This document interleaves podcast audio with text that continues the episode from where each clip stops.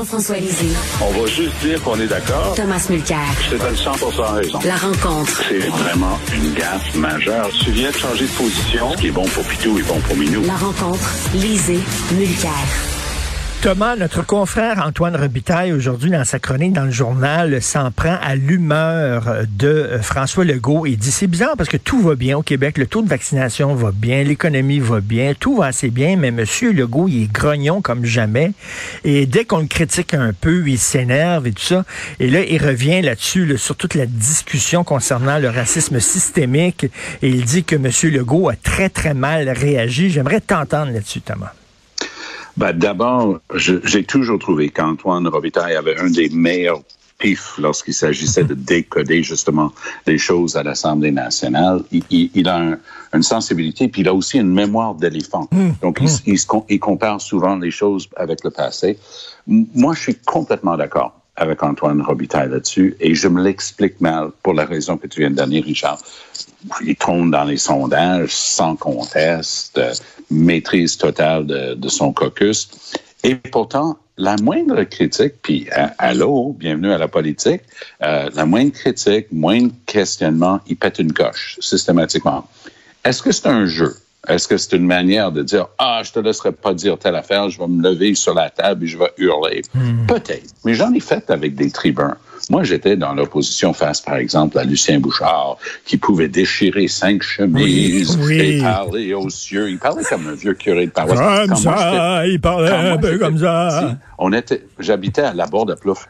Et moi, mon, mon, français était égal à mon latin, c'est-à-dire pas beaucoup. Donc, on allait à la messe à l'église Saint-Maxime à la Plouf, puis le curé était le père Mondor. Et lui, il parlait jusqu'aux cieux comme ça. Et ça m'a toujours rappelé le père Mondor quand j'étais face à Lucien Bouchard. Il avait exactement les mêmes intonations, les mêmes incantations. Il partait pour la gloire. Le go, c'est grognon, c'est le bon mot. Il est fâché avec tout et rien. Puis on se demande s'il se souvient même pourquoi il est fâché. Et, et c'est devenu un ton avec lui.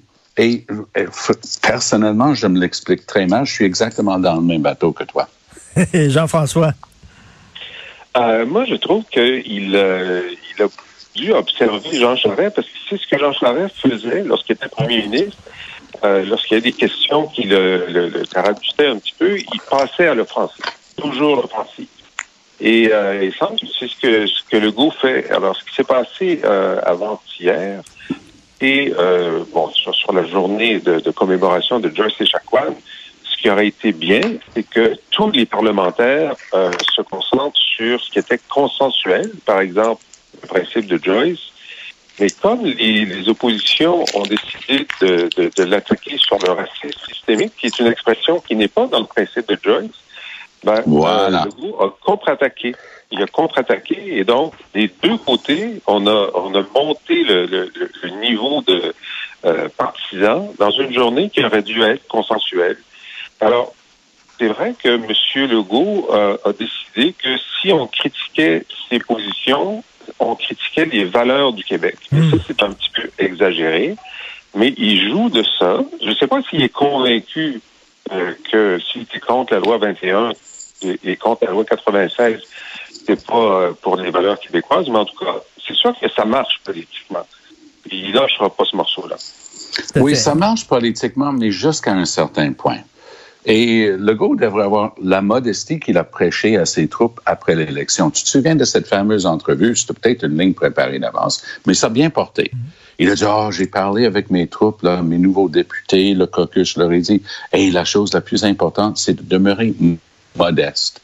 Et moi, je trouve qu'il manque un tout petit peu de modestie, notre François national. Tu notre roi soleil, là, un instant, là, c'est pas parce que toi, tu as décidé que tu aimais telle affaire que, pour reprendre le thème de Jean-François, puis je trouve que c'est particulièrement bien mené, dès que tu t'opposes à ses affaires à lui, c'est pas juste que tu as tort ou juste qu'il peut démontrer que son côté est meilleur dans un débat. Non, non, c'est que tu n'es pas un bon Québécois si tu penses mais, pas mais, mais, Thomas, c'est un peu De Gaulle. Hein? De Gaulle, il disait « Je suis la France, j'incarne la ah, France. Et, et, Louis XIV. Oui. Et, c'est sûr que c'est une, une, tendance un petit peu lourde euh, chez Legault de ce temps de rebiffer du revers de la main toute critique et, de faire ça monter aux cieux.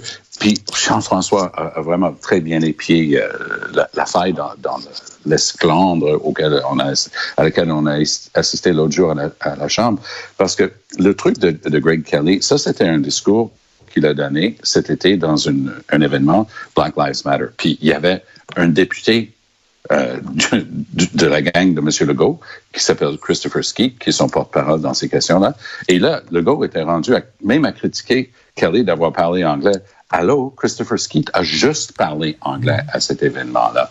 Et il faut quand même faire attention aux mots, parce qu'il y a des gens qui disent, un instant, il y a des gens qui vont prétendre que Greg Kelly aurait dit que la loi 21 a causé la mort de Joyce Echaquan. Il suffit d'écouter ce qu'il a dit pour savoir que ça, c'est un raccourci. Mais, mais Jean, Jean-François, Jean-François, il a quand même fait un lien avec la loi 21 et la mort de Mme Echaquan, quand même.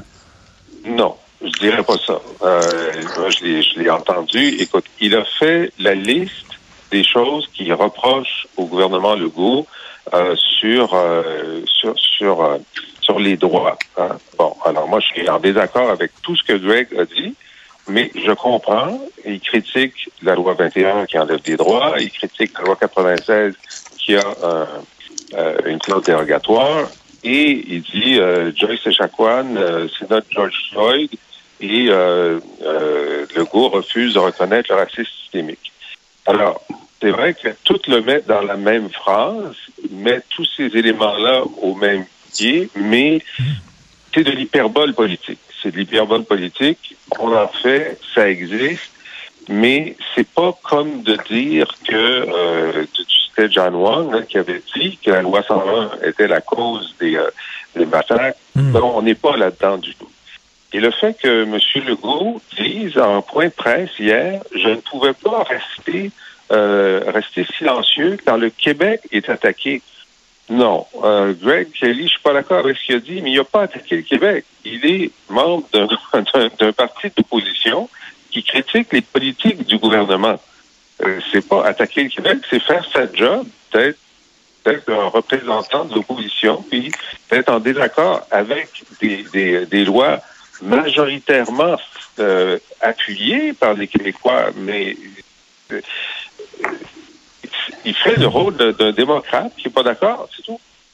Peut-être qu'il est plus habitué d'avoir de l'opposition, M. Legault. Je ne sais pas, il est peut-être fatigué à, cause de la pandémie. C'est exactement ça. Puis euh, moi, je l'entends souvent dire, moi, j'ai eu l'appui dans tel ou tel dossier de la vaste majorité des Québécois en ouais.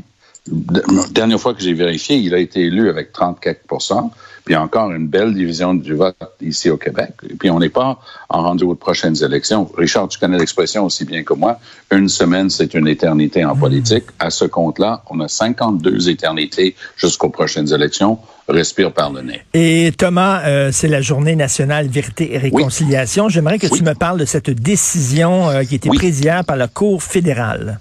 Oui, aucun hasard dans le fait que la Cour d'appel fédérale, hier, a confirmé, crois-le ou non, Richard, une série de décisions du tribunal fédéral, du tribunal canadien des droits de la personne, qui a condamné le gouvernement fédéral pour de la discrimination raciale à l'égard des enfants des Premières Nations sur réserve en ce qui concerne les services sociaux. Et lors des débats, Jagmeet Singh s'est moqué de Trudeau, disant oui, tu te mets sur un genou pour montrer toute ta sensibilité à la cause des, jeunes et des Premières Nations, mais entre-temps, derrière les, scènes, tu es en train de te combattre contre des décisions d'une clarté et d'une limpidité absolue. Hier, finalement, la Cour d'appel fédérale a quasiment dit assez de niaisage. Ils ont dit il n'y a aucune raison d'attaquer ces décisions-là. Elles sont archi solides parce que il y a toujours une manière de, de dire qu'une décision administrative a enfreint des règles de justice, bla bla bla. Ici, il n'en était rien. Et c'était la veille justement de cette journée nationale de justice et de réconciliation. Puis j'espère que notre ami euh, Trudeau va enfin utiliser la journée d'aujourd'hui pour dire qu'il arrête de traîner ces jeunes-là devant les cours parce qu'ils ont droit à une compensation, parce qu'ils ont été victimes de discrimination par le gouvernement fédéral. Ce que j'ai jamais compris dans cette histoire-là, c'est que bon, le, le, fédéral portait en appel la décision parce qu'il n'était pas d'accord avec la façon dont euh, les sommes étaient distribuées. Mais pour un premier ministre qui est très euh, très attentif à, l'image, c'était épouvantable comme image de, de, de, les de traiter ces jeunes victimes. Euh, il aurait dû juste signer le chèque. Je veux dire, il n'est pas à 10 millions de dollars près, là, Justin Trudeau, avec les, déficits qu'il a, accumulés. Et il, il s'est mis cette épine dans le pied pendant un an euh, permettant à tous ces critiques de le critiquer. Et c'est ça. Et Jean-François, qu'est-ce qu'il a gagné de ça? Il n'y avait rien à gagner. Il s'est fait, avoir par des procureurs du ministère de la Justice qui disaient, écoutez, il y a un précédent qui est créé là, qui nous causerait des problèmes dans d'autres... Ben, tant pis pour le précédent. Ben oui. Euh, ben on est dans la réconciliation, on signe le chèque. Oui, oui, tout à fait. Et, et Richard, ça renvoie à une chose que tu as dit dès le départ. S'il y a une chose qu'on peut dire avec certitude, c'est que la loi sur les Indiens, même le titre crie discrimination systémique. Ça s'appelle encore à ce jour la loi sur les Indiens.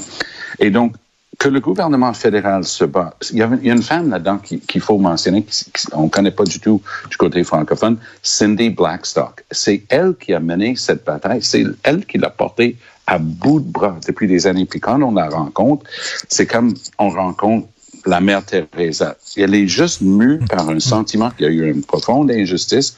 C'est une femme extraordinaire. Mais elle, hier, elle, elle faisait pas de, la danse du joie pour, pour embêter le monde, pour forcer. Elle a dit juste avec des tons très mesurés. Écoutez, là, c'est une victoire très nette et claire. Est-ce qu'ils peuvent arrêter de niaiser?